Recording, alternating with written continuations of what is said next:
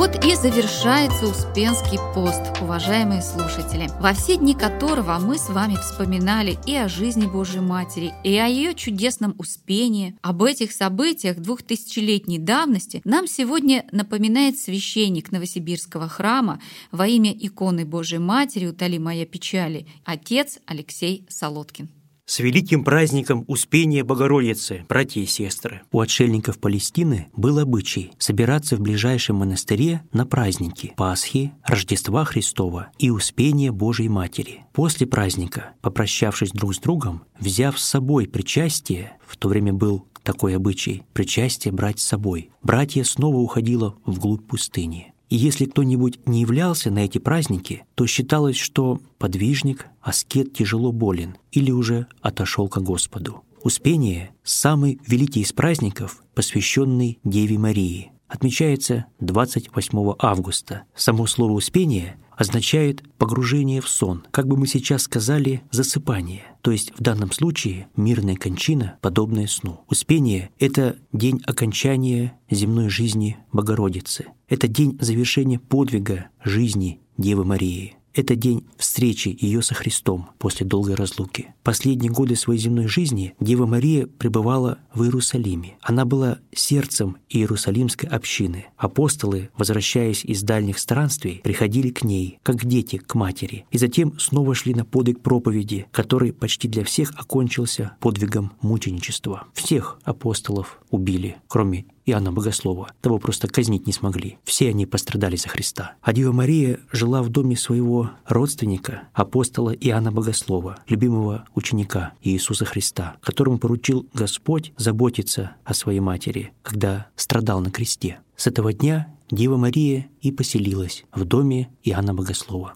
Иногда она выходила в сопровождении своих родственников, например, Соломии, матери апостолов Иоанна, Иакова и других иерусалимских христианок. Она любила посещать места, связанные с земной жизнью ее сына. Подолгу молилась у Голгофы и вспоминала о распятом Христе. И снова, как удар клинка, пронзали ее сердце и наполняли глаза слезы. Но в этих страданиях она переживала и невыразимую радость, радость близости к своему сыну на том месте, где кровью его был спасен мир. Дева Мария посещала Вифлеем, где на окраине города, в пастушьей пещере, родился ее божественный сын. Она вспоминала, как младенец, озаренный небесным светом, от него самого исходящим, сладко спал в яслях, наполненных сеном, а животные, вол и осел, как будто понимая, что перед ними спаситель мира, всю ночь стояли над яслями, согревая его своим дыханием. Богородица посещала Назарет, где в доме Иосифа Обручника Архангел Гавриил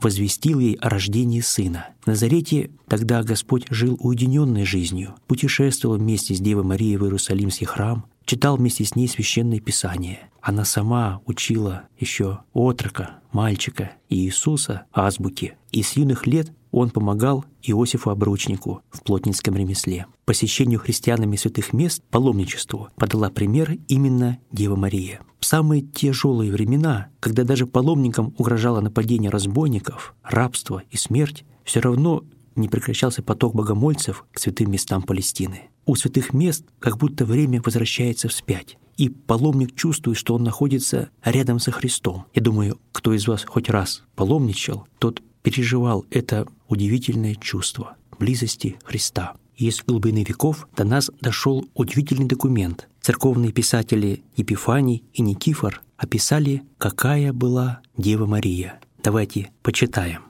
Говорила она мало, только о необходимом и добром. Слова ее были сладостны для уха. каждому она относилась с должным уважением. С каждым человеком вела соответствующую беседу. Не смеясь, не возмущаясь, тем более не гневаясь. Рост ее был средний, цвет лица — как цвет зерна пшеничного, волосы светлорусые и несколько златовидные, взгляд быстрый, проницательный, глаза цветом напоминавшие масличный плод, брови немного наклоненные, темные, нос средний, уста подобные цвету розы и сладкословесные, лицо не совсем круглое, овальное, руки и пальцы продолговатые. В ней не было никакой гордости, во всем простота, без малейшего притворства. Она была чужда всякого потворства являя в то же время пример высочайшего смирения. Одежды ее были просты, без всяких искусственных украшений, как о том говорит сохранившийся ее покров, мафорий. Словом, во всем у нее проявлялась проникавшая ее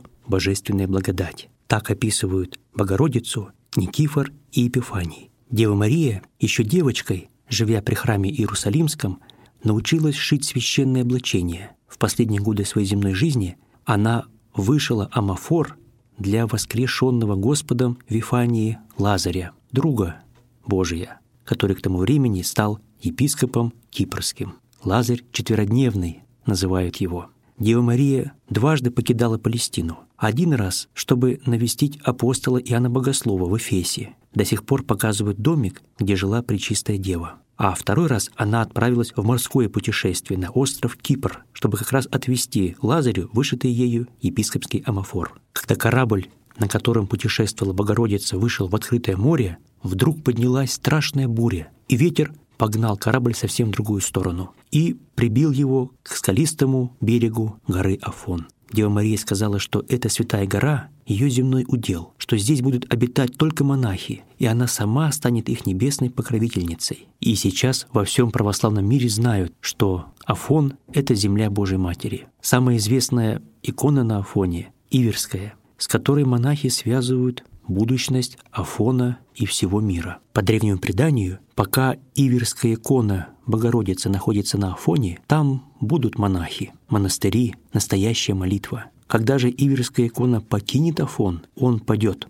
а вслед за Афоном и весь мир. Настанут самые последние времена. Придет и воцарится Антихрист. Но когда все это будет, мы не знаем. Господь знает. Может быть, это время, оно и от нас зависит, от нашей с вами жизни. Святую Деву Марию, свою мать, и Иисус Христос предупредил о том, что приближается кончина ее земной жизни. Предупредил дважды, за сорок дней и за три дня. Ей явился ее ангел-хранитель, архангел Гавриил. Вы помните, когда он ей являлся тогда и благовествовал о том, что она станет Богородицей, он пришел к ней держа в руке лилии, знак целомудрия чистоты. А теперь, в конце ее земной жизни, он явился ей с пальмовой ветвью в руках, ветвью из райского сада, которая сияла неизреченным светом. Пальма — это знак победы, победы над грехом. Вся жизнь Божьей Матери была победой над грехом и злом. Она единственная из всего рода человеческого, которая никогда не погрешила перед Богом ни тайным помыслом, ни чувством сердца, ни словом, ни делом, ни помышлением. Дева Мария молилась Богу о том, чтобы она смогла попрощаться с апостолами, чтобы Дух Святой собрал их вместе в Иерусалиме. Молилась и о том, чтобы ей не видеть ужасных, безобразных, гнусных демонов, которые встречают и испытывают каждую душу человеческую в ее грехах, когда умирает человек и идет по мытарствам. Все имущество ее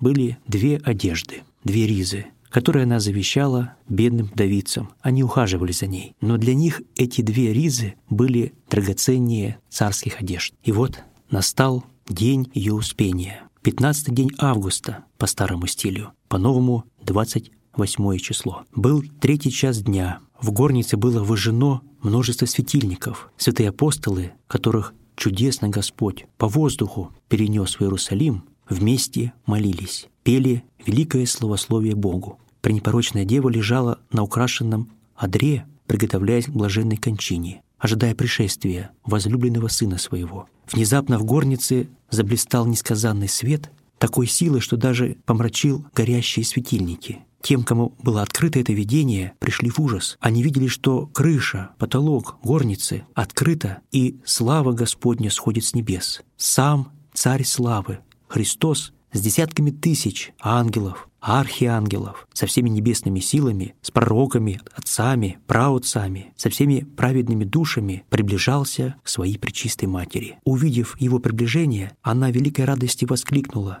«Величи душа моя Господа, и возрадовался дух мой о Бозе спасе моем, яко презрено смирение рабы своя, и, приподнявшись с одра, как бы пытаясь идти навстречу сыну своему, она поклонилась ему. Он же, приближившись, с любовью взирая на нее, говорил, «Приди, ближняя моя, приди, голубица моя, приди, драгоценное мое сокровище, и войди в обители вечной жизни». Чувствуя нереченную радость при виде пресветлого лица Сына Своего и Господа, Матерь Божья от любви к Нему, преисполненная духовного восторга, предала пречистую душу свою в руки Господа и Сына Своего. При этом она не ощутила никакой боли, но как бы уснула сладким сном. Отсюда, кстати, и название этого праздника — «Успение», «Засыпание», «Мирная кончина», подобное сну. И тотчас началось исполненное радости дивное ангельское пение, в котором слышались часто повторяемые слова, которые мы в храме слышим постоянно. «Радуйся, благодатная, Господь с тобою, благословенна ты в женах», пел